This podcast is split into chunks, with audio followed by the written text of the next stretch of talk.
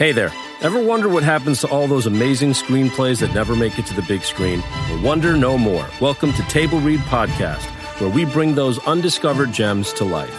Picture this talented actors giving incredible performances with the occasional laugh or blooper thrown in, produced by award winning pros. From drama to comedy, TV pilots to feature films, there's something for everyone. And guess what? We release new episodes every week, so don't forget to hit that subscribe button. Table Read Podcast, where great stories finally get their chance to shine.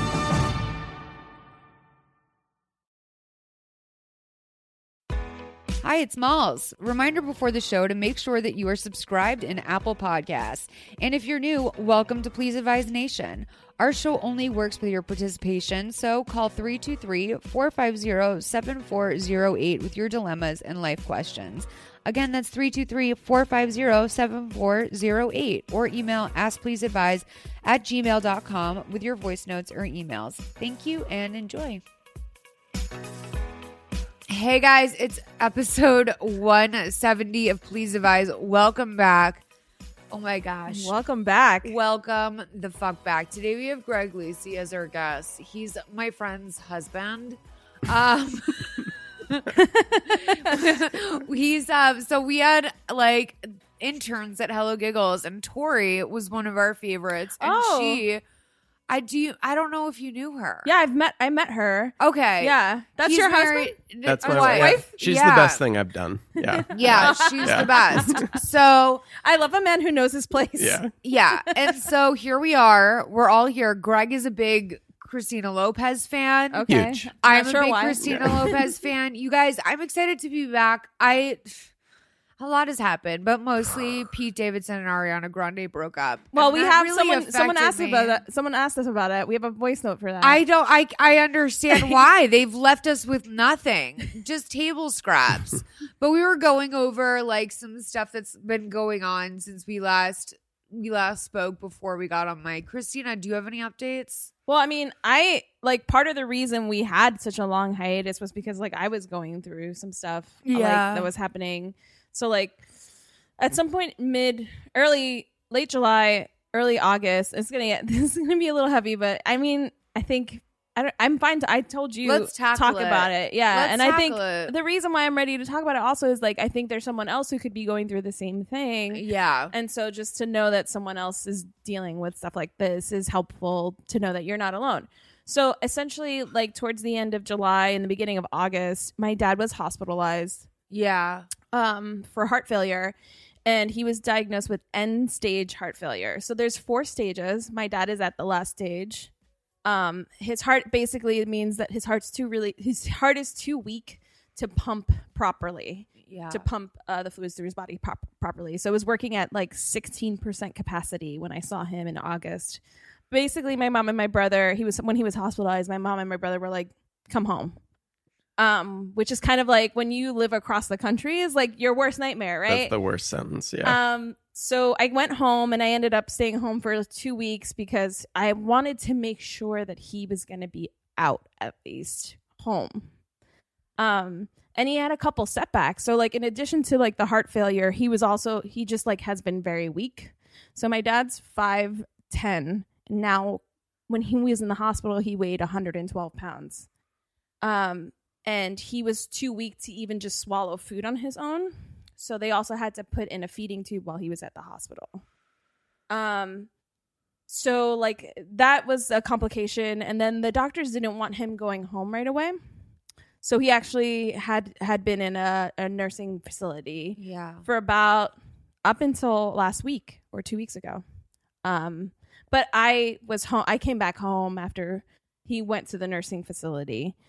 Um and that was a rough adjustment uh cuz like you know that was the most amount of time I had spent back in Brooklyn since I had left uh, a- Yeah. a, decade ago. wow. Yeah. So mo- like October 15th was my 10 year anniversary in LA. So that was the most amount of time Happy anniversary. Thank you. Yeah. I'm still here.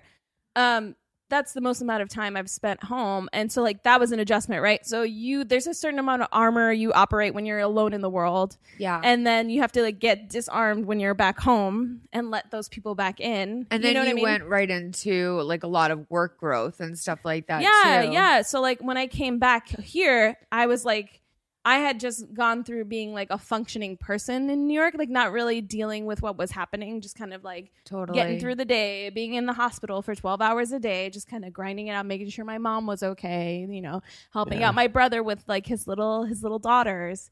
And so like when I came back here, I was like, "Oh, actually dealing with everything that happened, but I was also alone." And so like that was really really hard is not having that I had if I had asked, that's the thing. If I had asked, I would have had the emotional support there. But getting to the point of asking is really hard for me. Yes. So like that's something that's really developed over the last couple like month and a half is that like I've been reaching out and finding that like people reach back and it's been really rewarding and also just kind of like doing the work of like making yourself vulnerable like that is hard, but it's so worthwhile. And I think I got hung up a lot on like worrying about how people would react to like such heaviness Sure. and also like being needy, right? Right. And like, but like needy, like it uh, sounds bad. I Yeah. understand like the literal like use of it, which is that you need people in your life right now. But like it's neediness has a bad rap, and I think everyone can be needy and should be needy at times. This is the one that makes the most sense. Like this Right. is you your growth in the last month and a half has been like really interesting. Like Yeah. you definitely are diff like something's changed. yeah, for sure. there was like a seismic shift in like how like I approach my life, how I approach a lot of things, and a lot of that came from just being a vulnerable person and like being hurt and like you know not everyone uh responded the way that I wanted to in my like ideal dream of dreams, right? Yeah. right. People are awkward. They don't know what to do when things are heavy like that. Like, oh, my dad almost died. Like, there was a moment where my mom and my bro- my dad said goodbye to each other as if it was the last time yeah. because he was going in for a procedure that like was risky. Um, and to like people don't know like there's an inherent awkwardness to that because we don't No know. We always want to say to the perfect thing, but we never do. Yeah. The worst thing I think is to say nothing. sure. You know what I mean? Yeah. Um, so like if you get hung up on like, ooh, I don't know what to say, so I'm not gonna say anything at all. I mean, like I think the effort is at least appreciated.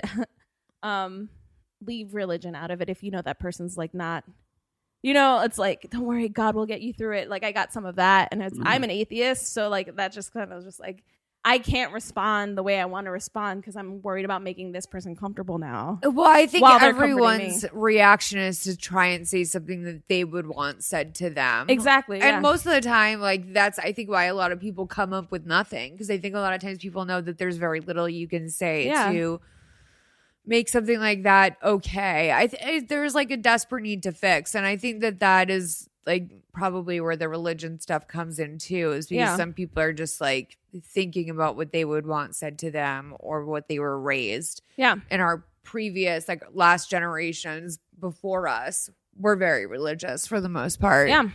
But Christina, like I'm like Willie's the man. Like your Uh, dad's you the were really best. wonderful during that time you know like uh, like i you know it just like confirmed that like when you're on your own like this in this kind of city and you know you're away like so far away from home you do like build your own family and like it, it showed me that i had that and that i could lean on that when i really needed it. I got to your back, sis. yeah i got your back too I mean, um I vape now. yeah That's like I would say that that's made me a better friend. yeah But um because you're in the space with me and you can still have your I love moment. to vape. yeah Um but uh continue on, sorry. Um, no, but it's just like you know, and and like I went through a little bit of a depression after too, because like it's like the deficit of that familiar familial love, and also like dealing with something that was so heavy, like this kind of like rote anxiety that you always have churning in the background of like, ooh, when am I going to get that call? Of course. Right. You know what I mean?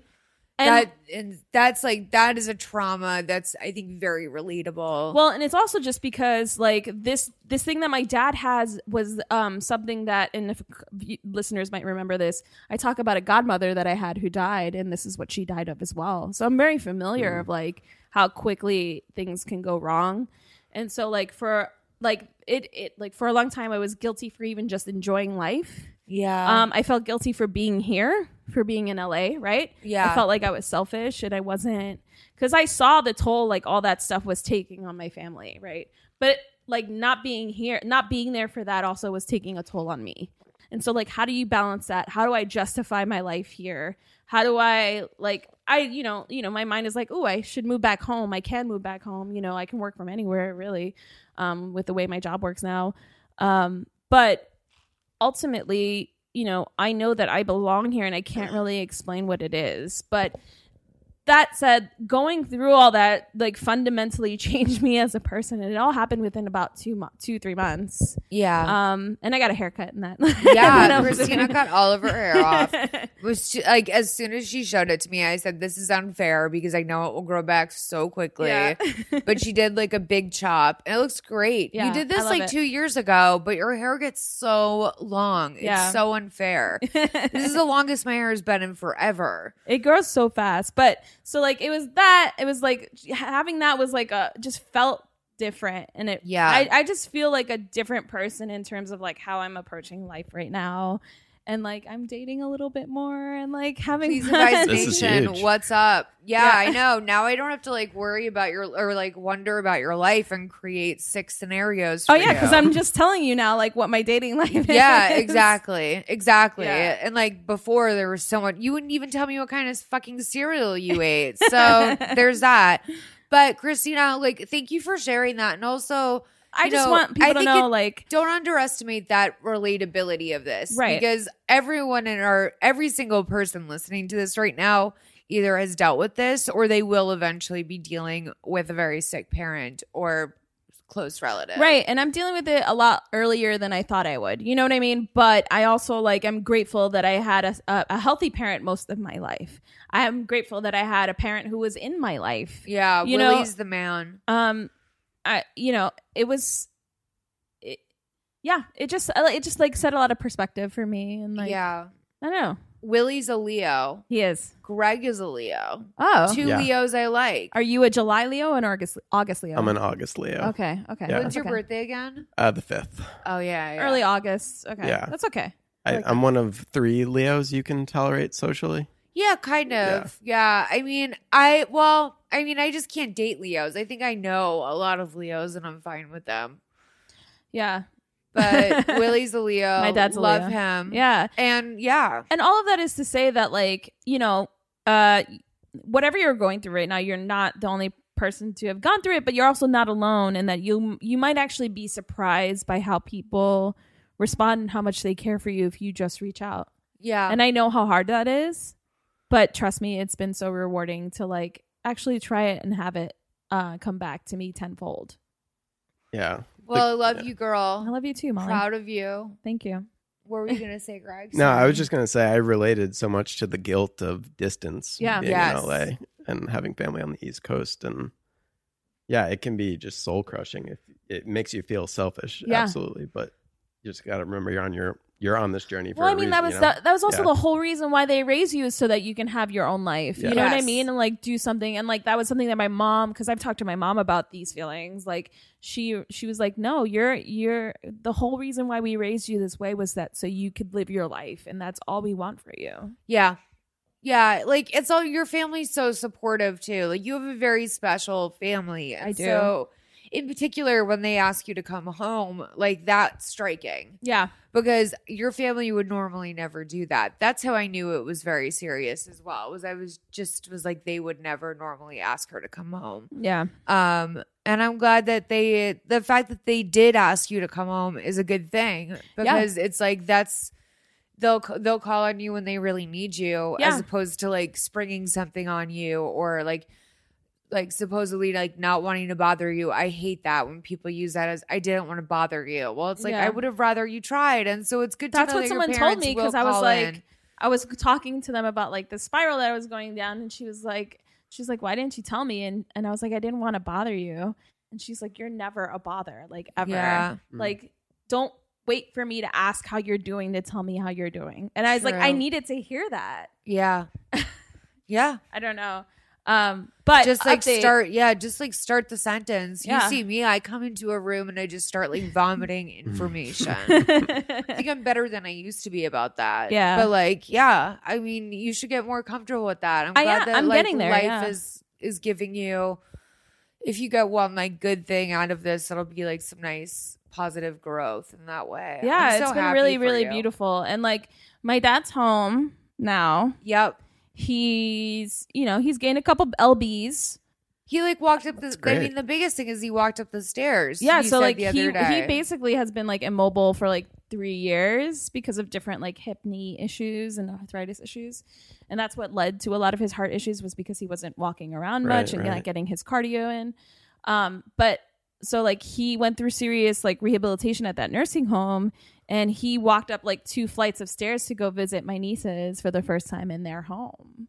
yeah. And so like that was really cool. And actually he's like so he's also diabetic and but now he doesn't have to inject insulin anymore because he's been so consistent in the last three months with his sugar levels That's impressive. that like he is pretty much doesn't really need to be on insulin anymore. That's amazing. So it's Wow. been a really like amazing improvement. And part of me is like, ooh, I don't want to celebrate the success too much because it can be easily wiped away. Like I know how quickly that can happen, but also not to be too cautious about it and just like let myself have a win. Yeah, and You what it means for him too. Like that's Yeah. that's you know that makes him more hopeful and also like how encouraging like after all this time and how scary it was so recently to like be making it up the stairs out of almost nowhere is like Yeah. that's great. Yeah. Um you guys do you want to sort of like get into the questions and stuff in a little bit or should we jam for a little bit more? Well, let's uh, let's like talk to uh, our guest a little more. Oh, Greg, do you have three reasons why you're qualified to give advice? Absolutely. Okay.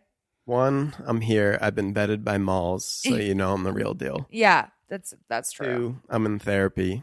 I'm obviously enlightened. Three, I'm a writer and therefore an expert on the human condition. I'm an observer. You know? Yep. You're So- also you also got married and you live in LA. That's a yeah, good one. yeah. Getting married is eye opening. Like the the process of getting married, dealing with two families, all of a sudden. Yeah. it, it was a lot to take on and learn lessons from. How did you guys meet again? Like Tinder, Uh, Twitter. Twitter. We had a mutual friend on Twitter, Allie Shouten. Um, I reached out to her because I had well, I saw Tori tweet something and I just like randomly replied Yeah. to her like a creep, you know. Um, she replied back, piqued my interest, and I saw we had a friend in common, and I asked for the the the in there, and uh, it took like eight months for Tori to reach back out to me, okay. but when she did, you know, had her I on my love web. that. I lo- sometimes I I totally understand that whole thing. I've been on both sides of that, and it's nice, like to be like, yeah, I was creeping on you, and I thought you were special. So yeah, I mean that's that's like an ideal situation. Can I actually ask you guys about a scenario that I was in recently that that surprised me? Yeah. I started thinking about this because I I interacted with this person at first because of Twitter. And boy do I regret that. Um so it's like an adu- it's like an adult man and I I thought that like I hoped he was gay when he reached out. That was my like hope. Was that it wasn't going to be like a weird straight man thing where I'm trying to be like friends with a straight man but they're gross. So I made Logan check his Twitter and he goes, Molly, he and his wife went to a musical on August 16th. Like they're he's totally married. And I was like, okay, like now I'll interact with this person. And then I was like, we started talking. I I'm really interested in the, like his line of work, what he does. Um, and so I was like, you should come on one of the pods. And we're we're like talking, and he says something like, he's like, um, oh, like just don't send nudes or anything. And I was like, yo, like, why would you say that? like, why are we just having a normal conversation and then like you bring up nudes? Like, why would like why would anyone say that? The word nudes is disgusting. Yeah, and that Yeah. also like normally doesn't happen to me, and like that just like I think you know we've talked about this. I've never gotten a dick pic because I think that guys know that I would just like I'm not that would not, that would do nothing. Like that wouldn't get me. that wouldn't that wouldn't get you in the door at all. Like if anything, I'd ruin your life over it. But most likely, I'd Maybe that's why they know that you would like post it on the internet somewhere. I something like probably wouldn't. No, I know, I know that you wouldn't, but I could see that being like the perception. Oh, in other days of my life, I absolutely would have. But like, so this is my thing is that like, can I ever talk to this person again? Like, there's no way. He was like, I when I called him out and said like, why would you say that to me? He was like, oh, I'm like embarrassed. Like I was making a joke. Sorry. Like, I, um, I try really hard sometimes, and I was just like, dude there's no coming back from this. Like I can't ever speak to you again. And I just don't know. Like maybe I'm wrong for that, but like does anyone make a joke about nudes, especially a married man to like a strange woman? That's like ever okay? no, I don't know. Uh, There's no I, right. That's I'm not what- friends with a lot of married men. Right. I mean, Greg, As a married, know. As a yeah, as a married married man, I I, would can't never bring up imagine. nudes. How to weird another would woman. that be? Yeah. Like how if like literally like if Greg ever texted me anything with the word nudes in it, I would be like, what? I Yeah. just like that, and that is my reaction. Like with this guy is I just. It's almost comical to me. It's like a bad impression of a guy being gross. And it really like bummed me out. But then I saw myself almost like take it as a challenge where I was like, now I'm really going to be friends with you. Like now I'm really going to show you like how like how stupid you were for saying that. Like because I'm going to be so cool about it. But then I just was like, no. Molly, you're like you're feeding into this like sick game. I don't know. I feel like it's a weird thing. And I also think I found this guy because he like had a viral like Me Too tweet or something. Yeah, can we have more context to the conversation before the nudes? Like How did you meet this guy? Like, I followed him because he had like a good Me Too tweet. oh, okay. And like then he followed me because he saw like I followed him, I'm verified. He's also verified. He's in a very specific line of work that's not my line of work. And um but it's like loosely we can like it's a loose enough affiliation that like it, it there's like common interest. So like he follows me back and then like just I don't know, like he responded to a few of my tweets and then I forget what it was. Like maybe he I think he DM'd me first and said like you're really funny. We should get coffee sometime. And I was like, oh, I totally want to like pick in my head. I'm thinking like I really want to pick someone's brain who like works in his line of work because it's like I'll tell you off mic, but it's super interesting. And so I said yes because like the reality is is like everyone I know is from the internet. Like that part isn't weird of it to, to me. Then I thought like, okay, he would be great at Please Advise because of his line of work. And so like I was like, you should come on the podcast or, or he even said like you should have me on, on your podcast. And I was like, okay. Um Forward.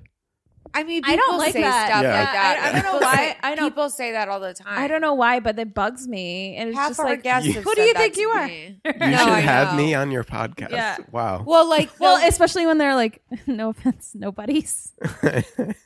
Like, well, you don't I even mean, have if an interesting like, a social media presence. Yeah. I want to have on my friend that's my crypto friend, and he's a nobody. he's like, I mean, a quote unquote nobody. He's Yeah. like a person.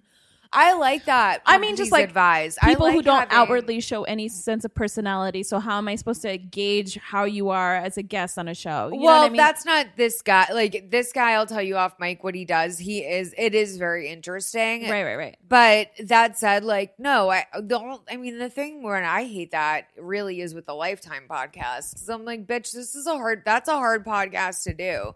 You Yeah. think like your 43 following ass is like gonna get, like, no way. Like, that's, but that said, sometimes our best guests are the ones that are like, don't even really have social. Yeah, So, yeah, that's true. Um, okay. Should we start the show? But also, you guys write in about this sexter. I need to know. What were you I have a gonna cou- say? cou- just another follow up question. Yeah. So there, was there career synergy here for this coffee meetup? Because I'm I already think it's a little weird that he DM'd you to Oh, get coffee you? as a married man. Really? Just Because be- I think I mean people have to know each. I mean people have to meet each other.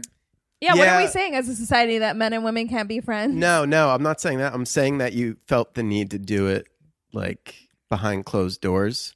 As opposed to like, what do you mean? Like if like tweeting me publicly? There's I, there's just something. and Maybe it's that I know he said the word nudes to you. that's Yeah. coloring this in. No, now it like now it's all but like it's not always like that. And I think that's like what's remarkable about it to me is that it's almost like a cartoonish version of what happens when someone DMs you, but typically people don't mess with me like that. Right. You know? So I guess I'm just like partially disappointed and weirded out, but I don't know.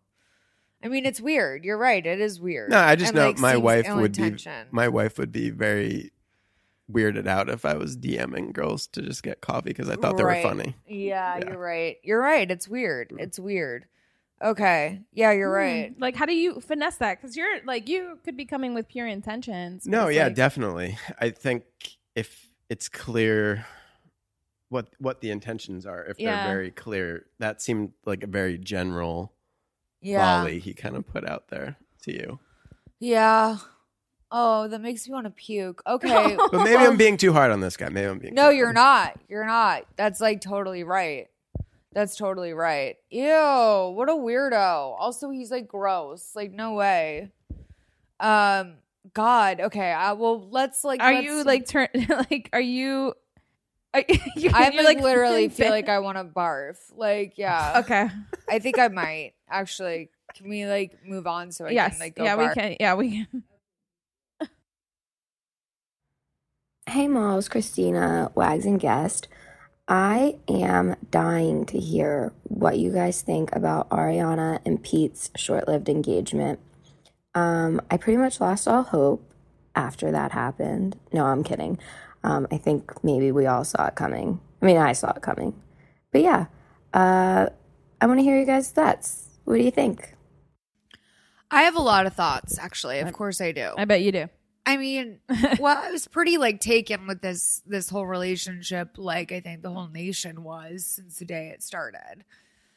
And the narrative for me has changed post breakup, like thinking about how, in a way, you know, Ariana, the stands wouldn't want her to be with anyone. There is Yeah. no right answer. Like someone said to me last night, like, oh, maybe it would be like a Harry Styles situation. Maybe people will be happy with someone like that. And I was like, no, because two stars can't flourish like that. There needs to be, but you know, it can't be like a Kevin Federline situation where she's pulling some guy out of obscurity or whatever, especially a guy with like a pregnant girlfriend. But you know, Pete Davidson is 24 years old. He's worth three mil. Like he's made, he was one of the youngest people ever on SNL.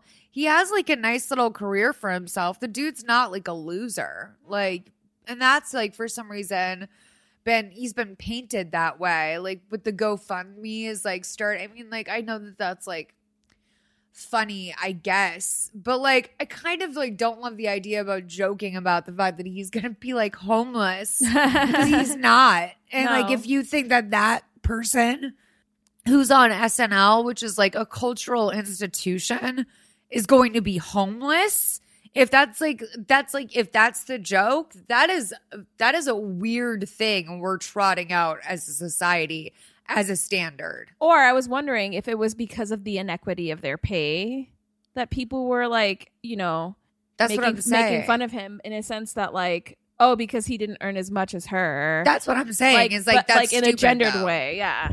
No, that's what I'm saying. But Yeah. it's like it's it's very like yeah, Ariana Grande is worth forty million dollars. Find me how many 24 year olds worth 40 million like self-made in a way like she has yes i think she's from like a very wealthy family to begin with but she's made that money on her own so when someone who's 24 years old made 40 million dollars there there's no equal partner for them ever like she's the biggest pop star in the world basically of course she's gonna have a hard time finding a partner What if it was like, I, because I, I think a lot about Serena Williams and her relationship. yeah And, you know, like, she found someone that was like of equal or like earning income, but a totally like, different industry. totally different industry and also just like more stable in terms of like he, he doesn't necessarily have to travel as much as she does for tournaments or for concerts like she needs someone who can be at a home base for her Sure. but doesn't rely on her for income and success and stuff like that so that's it's gonna be a hard i think that's ultimately where, she's gonna find uh, like good love Yeah, yeah, yeah. it's like someone stable, which is what I thought he was because he's kind Like of planted to Yeah. New York because that's where he's from, and also that that's where like the show he works on is. But like, I don't know, man. I I just feel I feel gypped. Like I feel like we this one on too long Robbed. Yeah, for, without for for me not to get a wedding. I need a wedding. Like it's okay. We all know that it's not going to last. Summer really is over. Someone tweeted that the other day when they broke up. That is what it feels like. It was a whirlwind summer. And I don't know. I think they're both going to be really embarrassed by all of this sooner rather than later if they're not already embarrassed.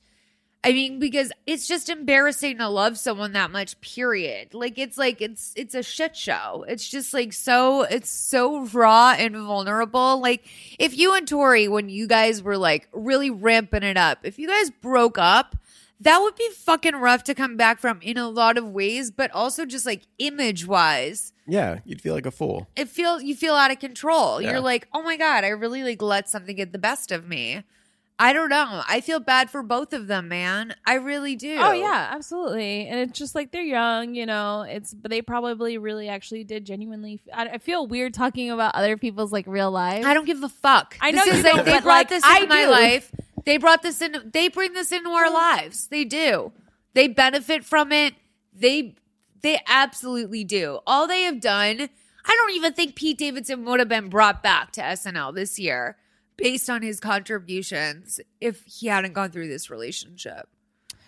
I don't know. I feel like I feel like Lorne has like a weird investment in him somehow. If I was like, yeah, I mean. I don't. I mean, maybe I. I don't. he also kept Pete Hammond around for a long time, and while he was going through Darrell Ha- Darrell Hammond, excuse yeah. Darrell Hammond around while he was going through really. But severe Darrell mental- Hammond's one of the best cast members of all time. Pete is Yeah. doesn't really he can't even play characters, which is like I'm not saying that to be mean. I'm no, no, saying that yeah. because realistically, like with you know, he's also created quite like a ruckus around himself publicly, where it's like at this point it's really difficult to watch him on the show just because we know so much about his personal life, which typically with the SNL people, we don't really have that insight to their personal lives. What would it say show. if they did let him go, knowing like his mental health issues were the way? It I mean, be having mental health issues isn't a job insurance. Like, I don't think Yeah. that should be the case. I think that if anything, I would feel very uh, upset to learn that I only kept my job because I went on like a press tour about my mental illness. Like, I would feel really shitty about that. I don't know. Like, I just kind of thought that maybe it seemed like he had sort of like it was petering out. Like he had really trot like trotted out like his stand like the things that he always does. And I just didn't think he would be making it back. Like, so I, but I do think that, you know, I mean, also we've seen him in sketches playing characters for the first time this year.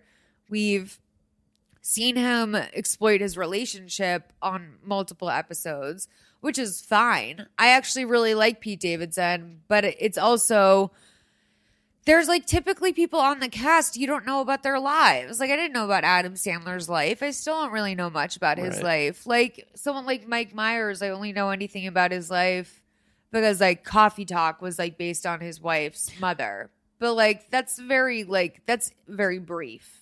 Yeah, Phil Hartman, Chris Farley, it was more like rumored that those people had problems. and Chevy Chase. Yeah, Sure. And like that's like out, out of that's we're talking about 40 years of television. yeah, yeah. Like there's there's a select handful of people and I just don't think he really brought the heat that way. And it's also just like romances that start off that that burn that bright that fast are like I just don't think romances like that have a long. Oh, I got span. timeline questions about when this started. you know what I mean? I think that She made great music out of it. I gotta say that album is really great. Sweetener's great. Yeah. I mean, I stand. I'm like I'm Oh yeah, if I'm anything, into this all whole of them. situation has made me and Ariana stan.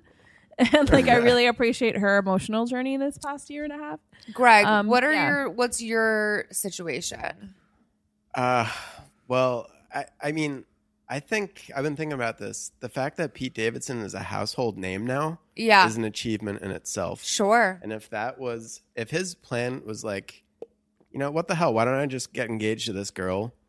If it works, it works. If it doesn't, it doesn't. It Yeah, boosts my profile. He he plays. he is Pete Davidson on SNL, like you were saying. yeah. He's not a skit guy. Like, Yeah. has anyone else in the history of the show ever just been like, I'm coming on to talk about me, like as who I am? very, my life? very rarely. Yeah. Very, I very think David rarely. Spade had like a little Did he bit have of a little- that, yeah. a little bit of that, and like maybe Adam Sandler had a little bit, like because like even his like opera man character was just really like Adam Sandler. Mm, yeah, yeah, yeah. But Opera Man is like here. I mean, he, that we're also again we're pulling out. We're cherry picking from 40 years of television. We can Right. think of like isolated cast members who are also iconic figures, like David Comedy. Spade, Adam Sandler. Like all these people still work to this day. I don't know whether or not we'll be hearing from Pete Davidson in 25 years, but I it would be interesting. I'm um, I'm along for the ride for sure. Now, Mac Miller's death, that being, I mean, R.I.P. I was, I'm not gonna like pretend I was like a very knowledgeable person about his career, but it is so sad.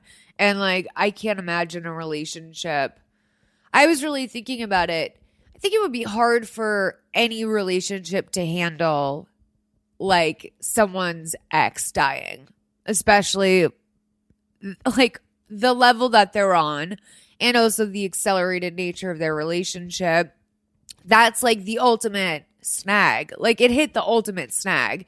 I don't know how most people would survive that, let alone this couple.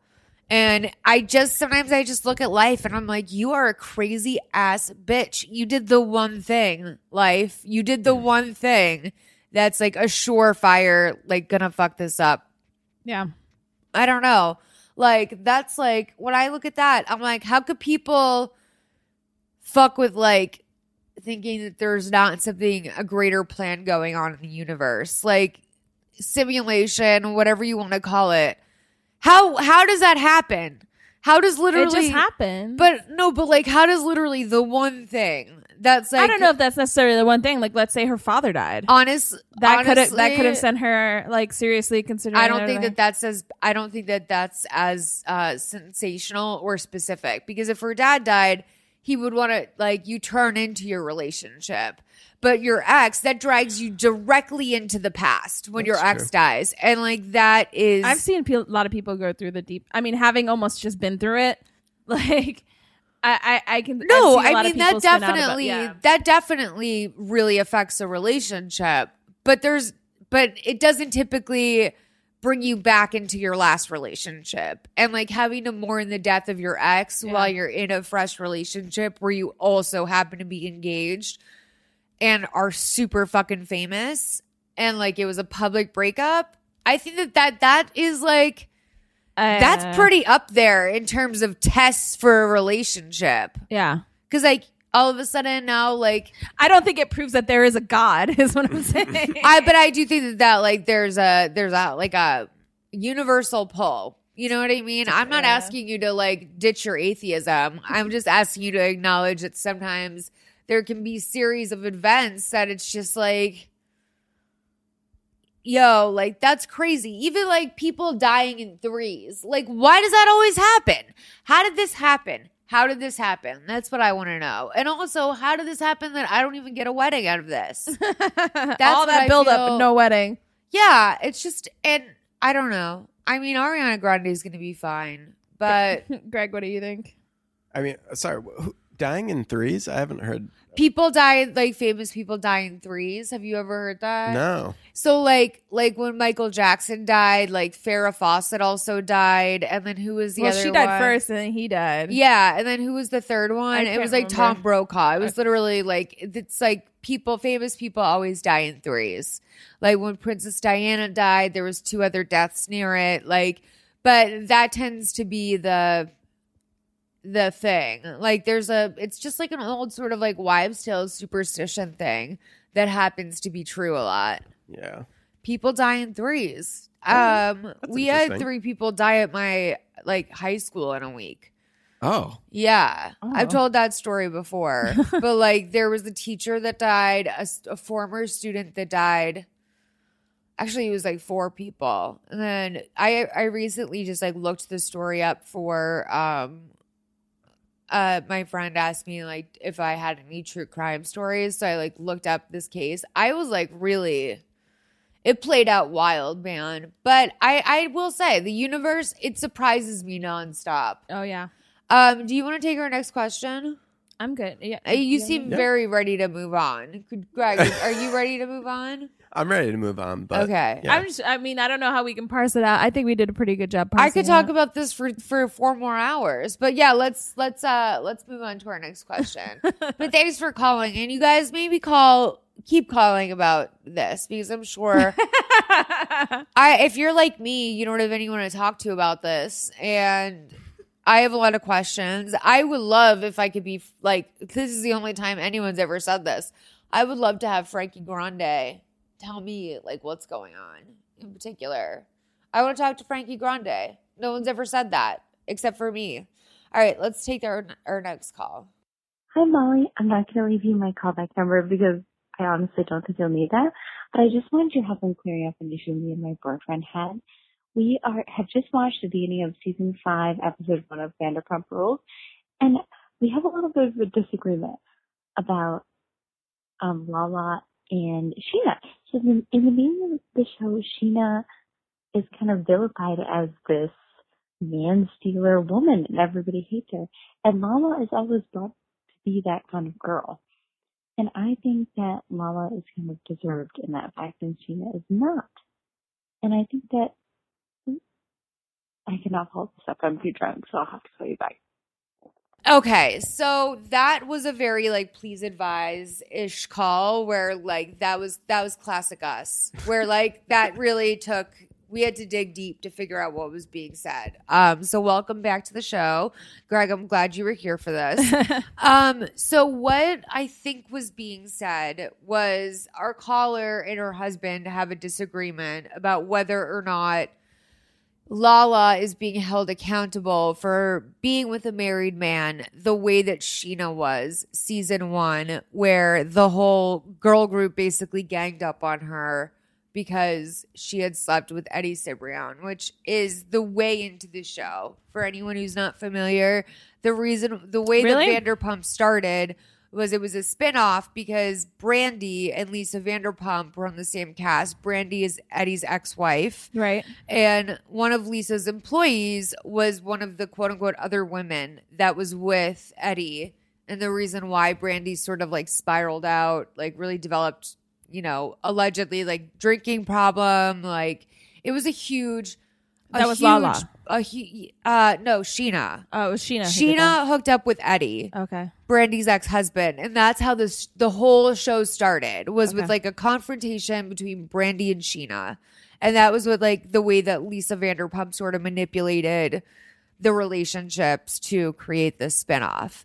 So it was a really big deal, season one, if you'll remember. Like the whole Huge. The whole female staff of Vanderpump or of SUR rather disliked Scheana because she was the new girl and she had she was a home wrecker. Yeah. That and it was like very like bad words like Greg is smiling, so it's like It was just like- so glad there was a Vanderpump question. yeah, yeah, no, no, I know. It's like it was like you know the language used around Scheana was brutal. Like it was like slut, whore, homewrecker. Ooh. Like it was really bad. Well, I mean, you we had Tom and Katie on this podcast, and Yeah. Katie straight up called one of our callers a whore. So like there's a culture in that Mm. restaurant of just you know, the new girl walks in, okay, she's a bitch. Like it's very woman hatey within that group. It always has been. Why do you think that we perpetuate sometimes we perpetuate these like high school men- mean girls mentalities into like adulthood? Well, we haven't really like so these people they were in their early 20s and now yes, the show is still slut shaming and awful, but I think that now they know it's a bad look. Like they look back and it's a bad it was a bad look for them then and it continues to be a bad look for them when they turn it into you know, the other woman type narrative. Right. Why do we why do they entertain this thing as you're asking into their 20s? Because they're all dating people that work at the they they all date at their own work. Right. So the appearance of like a home wrecker, quote unquote, is all of a sudden it it makes everyone vulnerable. I think all the girls were afraid that Scheana was going to be around batting her eyelashes at their boyfriends, Yeah. and that was that was where it all came from. I I mean I don't know. Lala is now engaged to Randall Emmett. Like she she really slammed slam dunked that. Yeah, well done. Yeah. She really she did it. Um she, you know, Lala we're on the other side of 5 seasons. There's a little bit of progression, but Lala comes in. She is a controversial character. She apparently had this like boyfriend. They were she was really vague about it, but he was uh separated from his wife when they started dating. I mean, I think ultimately I think ultimately them not being rough on Lala is a good thing. Like that shows some sort of growth on their part, which I have to say I'm surprised by by that growth because it seems like in every other area or in a lot of other areas they've really regressed all of them. Yeah, I think the difference in the way that situation is handled is Stassi.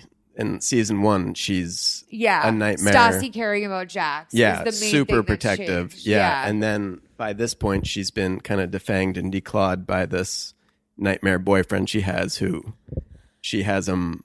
She is with Patrick in season five, right? Yeah, uh, yeah. That was the Yeah. that was the Patrick season. But like the, this is the other thing The too. Patrick season. is that the issue is not the issue is Jax.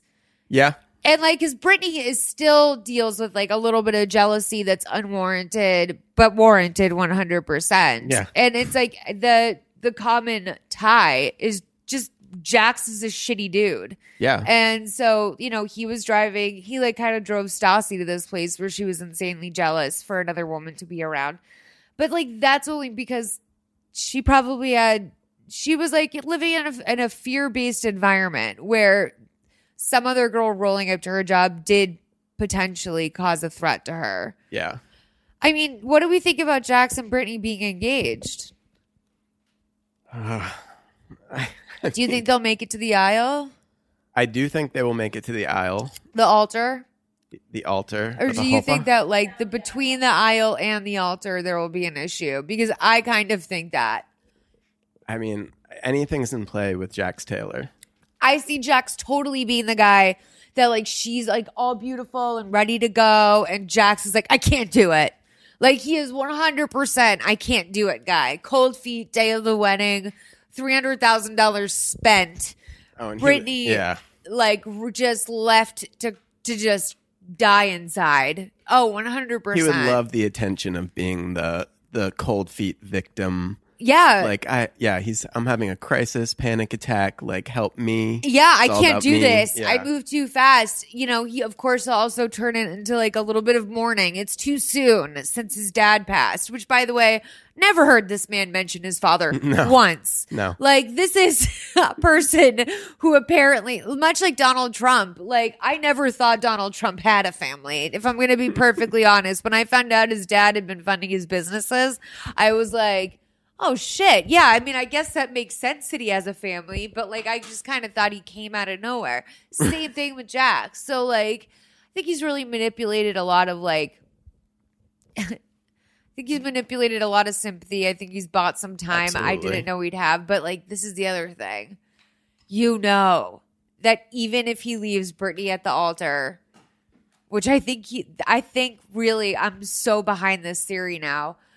Even if he does that, I think that he will be forgiven. Time has proven over and over that Jax Taylor is not held accountable and will probably come out on the upside of this somehow. If anything, he'll wind up more adored.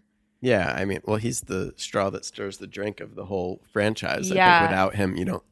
I mean, Andy sucks his D so hard. Yeah, I like don't understand. I mean, Andy like blows my mind with his favorites: Shep Rose, yeah. Jax. T Rav even he gave they gave a long Oh, leash to T Rav. Oh yeah, yeah, yeah, Yeah, well, Andy gets real chummy with these fucking just like slob individuals, and it's so sad. But he loves it. It's like it's too it's predictable. Um, and I get it. Like there's, you know, I mean, they're all like sort of like guys that you want to flirt with, especially if you're like no strings attached. I'm a gay man. This means nothing to me. Like, but I want to kind of like flirt with you, Shep Rose, because you're like a bad boy. I see it. It's just now it's so cliched, and I feel like it actually makes the audience more endeared Yeah. to that person. Yeah. He also knows who the stars of the shows are, right? Like that's why he's so far up Bethenny's ass. I think Kathryn though deserves the real deserves some real praise That's on true. Southern Charm. Yeah. Um, Patricia, I'm so done with like her whole Take your caftans, move along. get get out of here. Yeah. You're crazy. um, okay, let's move on to our next call. Unless you have any other Vanderpump like thoughts you want to share. No, I mean, I'm just wondering if the wedding will be blown when Jax gets that phone call again from Tampa Bay. That yeah, about doing social media for a Yeah. hockey team. Yeah, his dream job. I don't know how he thought we would think that running a Twitter for like a hockey team would ever fuel his income. That is a job for a 21 year old. That's literally a job for an intern. And Jax was going to quit his job at SUR, we were to believe, to go do social media for a Florida hockey team. Like, I've got questions, man. Like, I really, I, I don't insult me like that. I'm not stupid. Let's take our next call. Hi, Molly. Um, my name's Daphne. I'm sort of like a new listener of the show, and I've just like really taken to your vibe on the show. Like, I feel like, I don't know, I was like set up to receive the way that you and your guests, like the things that you guys have to say and just the shit that you're talking about. Like, I'm really feeling it. So I thought I would call and ask you about something that's been on my mind lately. I know you're a girl who moved to LA. I I don't know if you moved on your own, but basically I moved here on my own a couple of years back. I think it's almost we're almost getting to 5 years here. And basically the honeymoon period is super over. Like all the novelty of the city has worn off. I'm calling you like as I sit in traffic on PCH.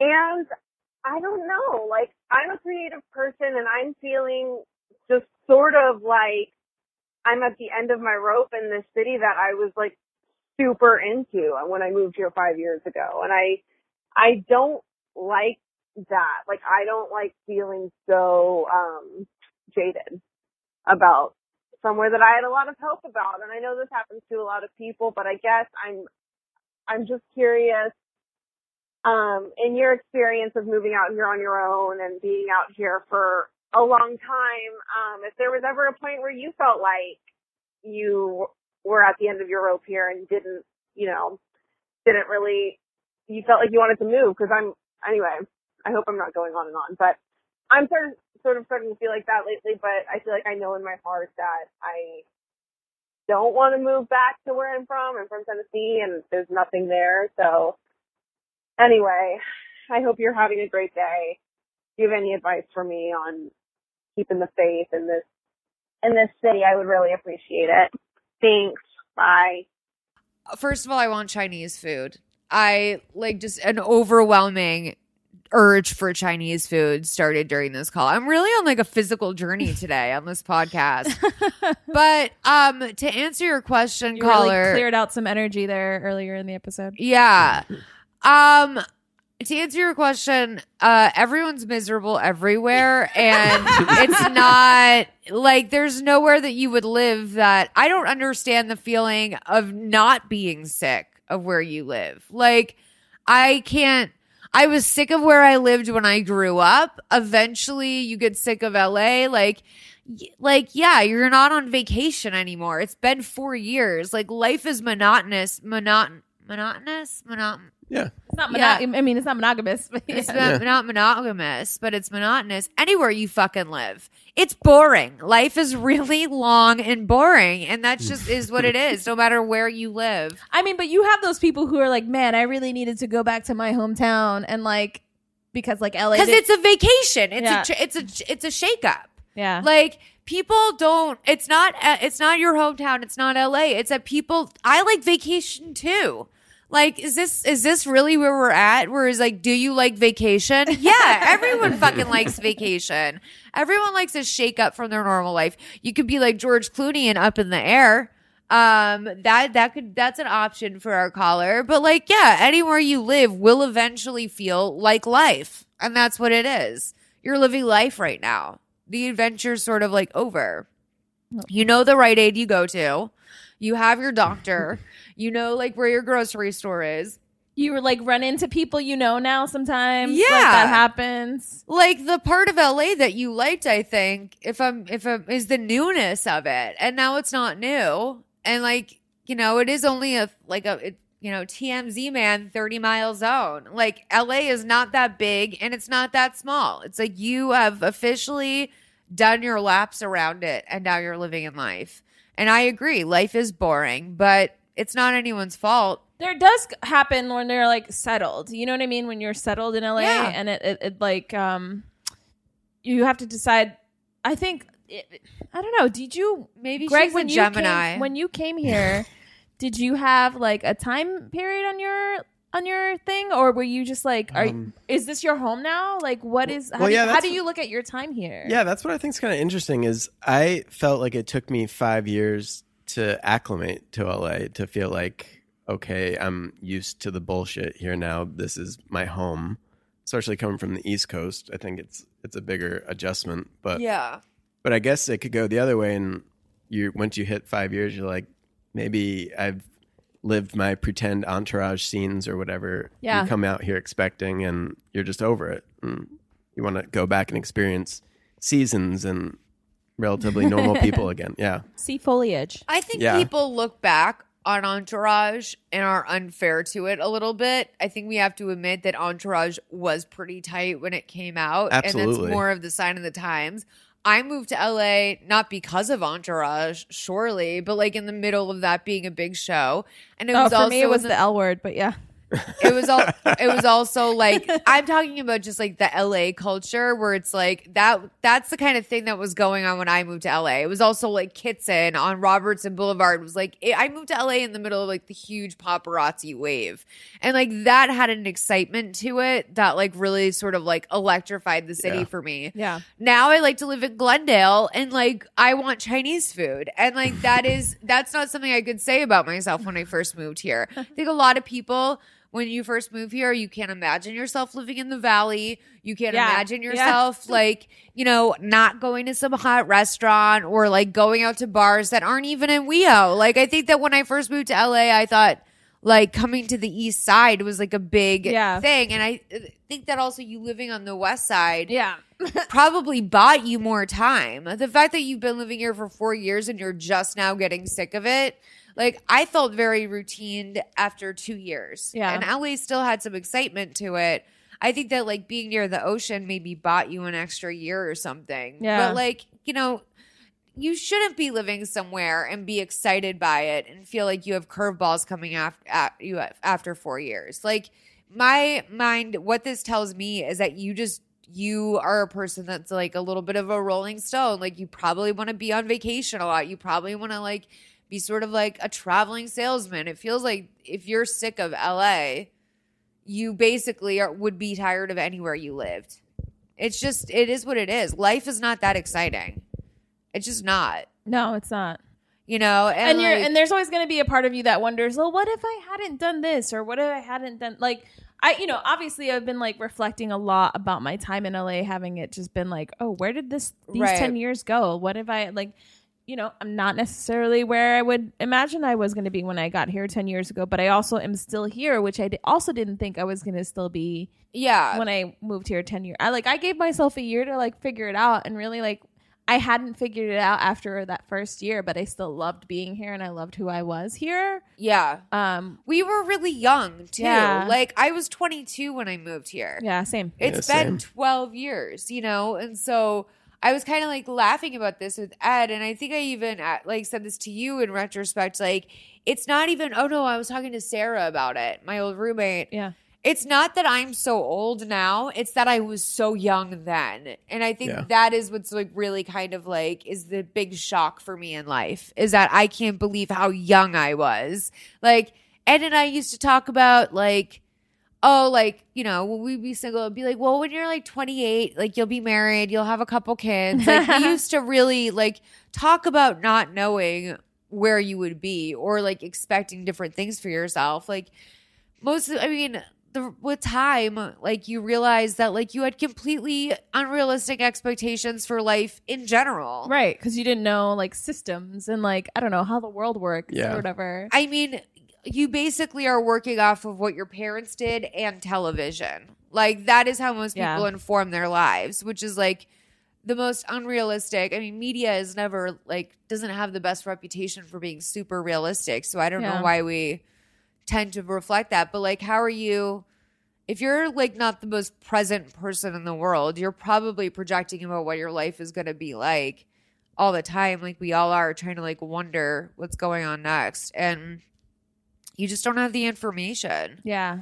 Home is wherever you make it. You know, it's also so like if you haven't made this your home, you really need to investigate why. Or you just need Yeah. to accept that life is boring. Like that might you might not have just like come to that conclusion yet, which is like ultimately will you, where you will get. Yeah. Is that you can't ask too much of it. It's like just it's something we all have to do. If you move to LA, you've already had probably a more productive and interesting life than a lot of people in this country. I mean, most people don't even ever leave their hometown. Yeah. Let's talk about that. Yeah. At least we're out here. That's exciting. Well, yeah. Yeah. Yeah. What do you think, Greg? No, I think it's in- also interesting that the call came from her in her car, which is can be a very lonely, like boring, depressing feeling, and Yeah. you're in your car a lot out here. But you're also in your car a lot wherever else you'd be living, unless you're in like New York or wherever that has public transportation. Yeah. But, But like that time suck goes to something anyway. yeah, yeah, Everything in life is really boring. Like if you like if in New York like that would just be a lot of walking or sitting on the subway. Like everything has compromises, Yeah. which is why it's true. We can play grass is greener, but like bottom line, life kind of sucks a little bit everywhere. And in life, all the things that you have to do to be a functioning adult, they are boring. Yeah. Anything good for you is boring and hard. And that is what it is. Like eating healthy or being like a super like, you know, productive. It all like it just it drains you. And that is what it is. Get used to it, baby. Sorry. That's the other thing too, is that like I'm sorry I can't comfort you, but like I'm go we're all in it, you know? Yeah, I wonder what like her expectations were. I think that she has expectations for life that's that are unrealistic. Like I think that that's what it is. I think that she's surprised that all of a sudden like life has slowed down a little bit. And or maybe it's like passed you by so quickly because that 10 years went by real quick let me tell you i am surprised that like a whole- I, i'm a old enough to have spent a decade somewhere else Mhm. yeah. but also b Yeah. that it like it just where did it go like it's just crazy to me I was like, I can say 20 years ago. Oh, that was 20 years ago because I was 14 20 years ago. and that is, That's insane. I was like an adult. Like, not really. I was 14, but like I had like thoughts and like I could do stuff and like I had, and it still feels so close to you right like you can just remember Yeah. being Yeah. 14 like yesterday it's gross. yeah Um, well, I mean, I want to I want to order Chinese food. Um I thank you for your call. I apologize that life is boring as an adult because it is. yeah I agree. Um I but would- let's take what? So I was just- also just going to recommend for her to explore the East Side if she hasn't. Yeah, my Yeah. God, woman, please. Maybe move to like another part of LA. Maybe that's like the little Yeah. jazz up you need. Is Yeah. like stop, you know, not being on the west side The anymore. The west Side can be very homogenous Yeah. compared to the East Side, and it's just an awesome city with lots of great pockets. Move- just go explore, take advantage of it. The one thing I will say though is that you should know that you yourself are not going to change no matter where you go. Like that's unless you like consciously are making a change. Yeah. you can like do anything like you know a lot of like people like do this like they they relocate you know because they're they're like yeah like it's like i can just like i'll have a new life somewhere else it's like nah bitch like You know, that's so that's how sociopaths. it's true. think. It's true in a sense that like, but I also like the reason why I moved to to LA was to have like some sense of autonomy. Like you know, living on the East Coast, you both know, Yeah. like you can have, especially if you have an extended family, you can they live like right on top of you sometimes. And so I think I came to LA thinking like I'm gonna be the Christina that I've always wanted to be, or, or figure Yeah. it out. And like that's how I used to talk. Now I know. Um, but I think I like within the last two months, I just finally like found who that was. Yeah. But it, it came from a lot of doing the work. I don't think it was being in LA, but I think it did come from having the distance from my family to be able to do that. Um, I have to pee really Okay. bad. Can I just pee and you guys you guys well, I think we're done. about- okay. yeah, we're done, right? Yeah. Okay, let's Okay. move on. I think we get an Sarah comment that I think is worth parsing through. Okay. I mean Wags and Greg and I will definitely try our best. I would Um, like to see you try. I Uh, would- so, uh, as well as you. I could say the same thing to you. so this one came from uh, Arlen Jeremy. Oh, I know, Arlen. They said, "Question: Am I the only person who thought it'd be a good and healthy idea to cut the cord, aka go without cable? Yet it has turned me into the worst human being slash troll possible. I have a lot of time in my hands at night." That I literally spend more time on social media hating everyone and getting into arguments with other trolls, and I fucks more on the Scruffs and Grindrs, which is definitely, which definitely isn't healthy. I think I need cable back. Yeah, I see that. I see that. I mean, like, the internet lends to being a troll so easily now. Like you can just it's it's the best. It's so good for I mean, I'm a troll.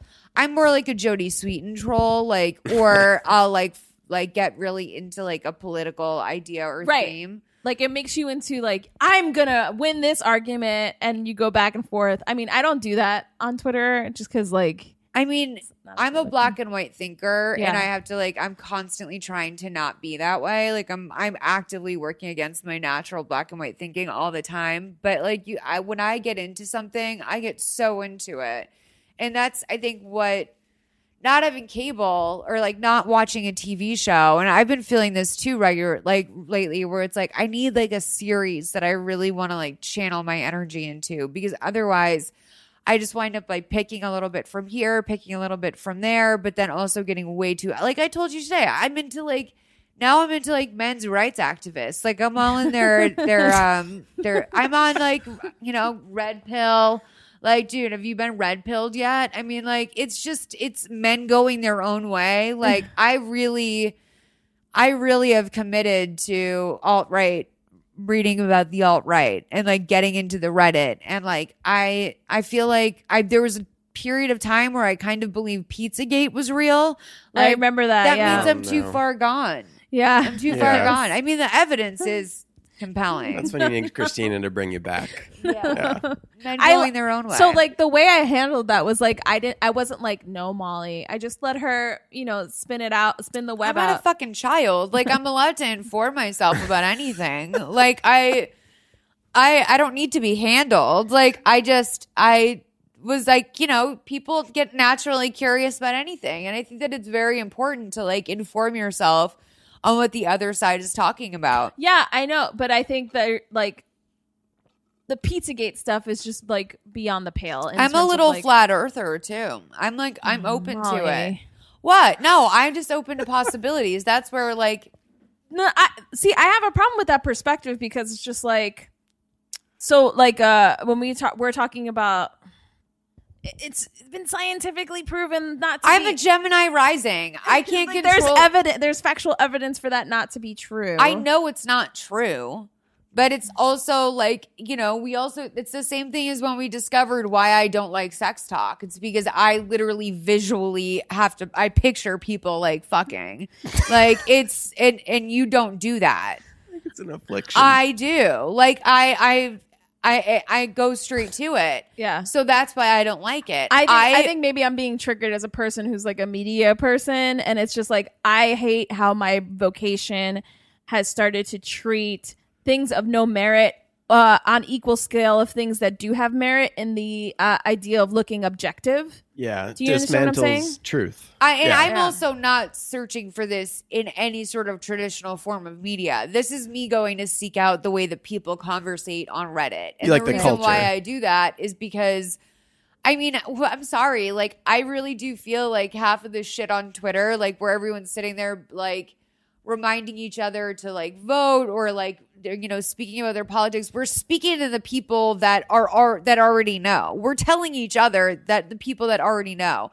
There's a lot of people That's true. out there that no one is like we're not paying attention to what it is they think. And i don't really i i know they're like if i don't know what my enemy is thinking how am I ever gonna like move on that? I gotta know. I gotta know what the red pillars think because now I can I can act against that. Do you follow people on the far right on Twitter, like a Ben Shapiro or like Yeah. a- yeah? Yeah. And I've been doing that intentionally lately because I just realized my knowledge isn't as round as it could be. Like, I don't have enough information about what really the alt right is saying. That's like, good, I yeah. don't know what the Proud Boys are really doing.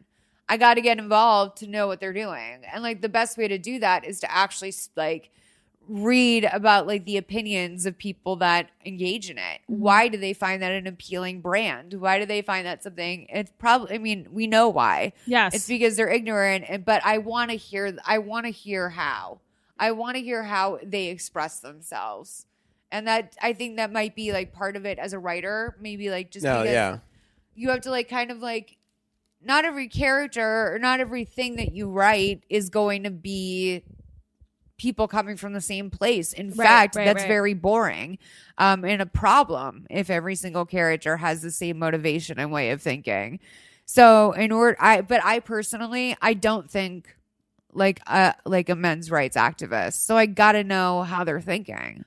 You know, that's the way I feel right. but i mean that's that's me like i'm a i'm an anthropologist man Do you uh, do you do anything to doesn't avoid- even acknowledge what i just said I mean, No, I mean like I guess I kind of see like the benefit of I don't know. It's just um we are that for greg like what the fuck do we like greg is a 32 year old white man like what interest does he have in us we are you want to hear the are- origin story of how I got interested? yeah, oh my god, Yeah. please, yes. Well, basically, so Tori would always listen to you guys, usually in her bathroom, getting ready for bed, and just because and the the fan in the bathroom would be on, so she'd play it at max volume, thinking like only she could hear it in there, but I'm in Yeah. the living room and I can hear everything. Oh jeez. So I just started like getting into like the beginning music and like, hey guys, it's Malls. And Yeah. just like, I just like then I was like, oh, the content's pretty good too, and Oh thanks. I just kind of and then we like queued it up for road trips, and you know that's how I fell into Police Advised Nation. Yeah, Yeah. this is how you you just sort of like things enter your life. Like yesterday, I was I was doing the same thing with the podcast. When I started it, I couldn't stand it. Like I started it and I was like, oh, this is like, why am I doing this?" And then like three hours later, I was singing the theme song and sad that I was out of episodes. Like Yeah. you know, you kind of just like get on board with stuff, but like. It's interesting to like, you know, I don't know like if what like appeals this. to you as a like I you know I mean uh, obviously you're not our target target audience. No, So like what what do you get out of listening to it?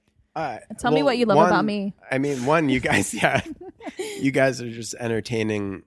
I mean, malls, you just turn the mic on and let her go. Yeah. Well, you know, you'll end up at the end of the flat Earth. You know, it's. Yeah. I'm a flat earther, you guys.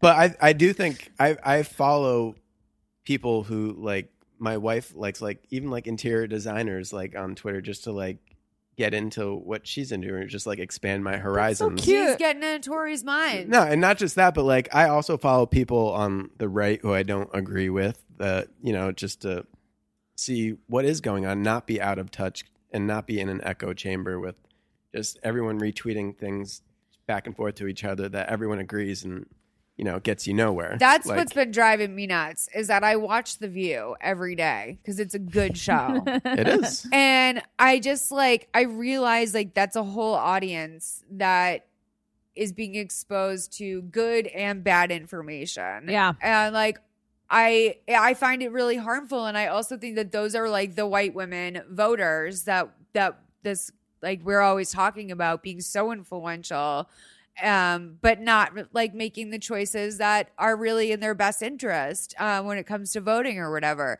And I had a moment this week where um this chick Abby who's new, she was like a Fox News person. She's such a fucking boner kill. Like I hate her. Like I really like I hate her. Um and I'm not a journalist, so I'm allowed to say that. Um I don't like her. I really like I I just think she's harmful. I think she's bad at conversation. I think she's shitty. And I she was like derailing this like very important conversation that was being had over and over and over again. It was about Kavanaugh. And she kept like derailing this conversation to like kind of kind of punctuate it with her talking points as opposed to engaging.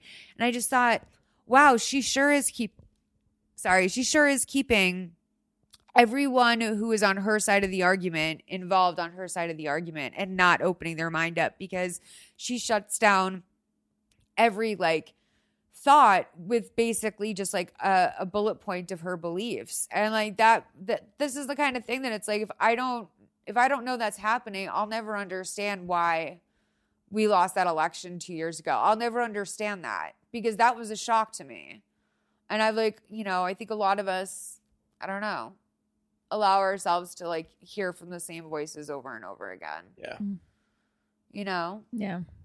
There's other people out there that are writing like profiles for magazines that aren't the same six journalists that I always follow on Twitter. You know what I mean? There's like a lot going on out there mostly I want Chinese food. That's like my big thing. Well, this that was it. I'm a flat earther. Okay. Um, the earth is absolutely flat. Um, you guys I'm dying right now. um, you guys, thank you so much for for joining us. Greg, um, thank you so much for being here. A Thank very you. rusty first episode back after a long summer. But you gotta like, you know, you gotta be a reg now. We gotta have Greg coming back. we gotta have on the Greg on the reg. Greg Greg the on the reg. reg. regular Greg. That is like really what we're gonna. That's what we have to. We have to have Tori on as well. But I didn't Yeah. want. I didn't want the two of them to be on together. I felt that it was better to let Tori shine on her own and really to give Greg his moment. Thank you. I mean, thank you for breaking me out of that codependency and letting Yeah. me shine on my own. I know Yeah. you have to get You your. were own- a delight, Greg.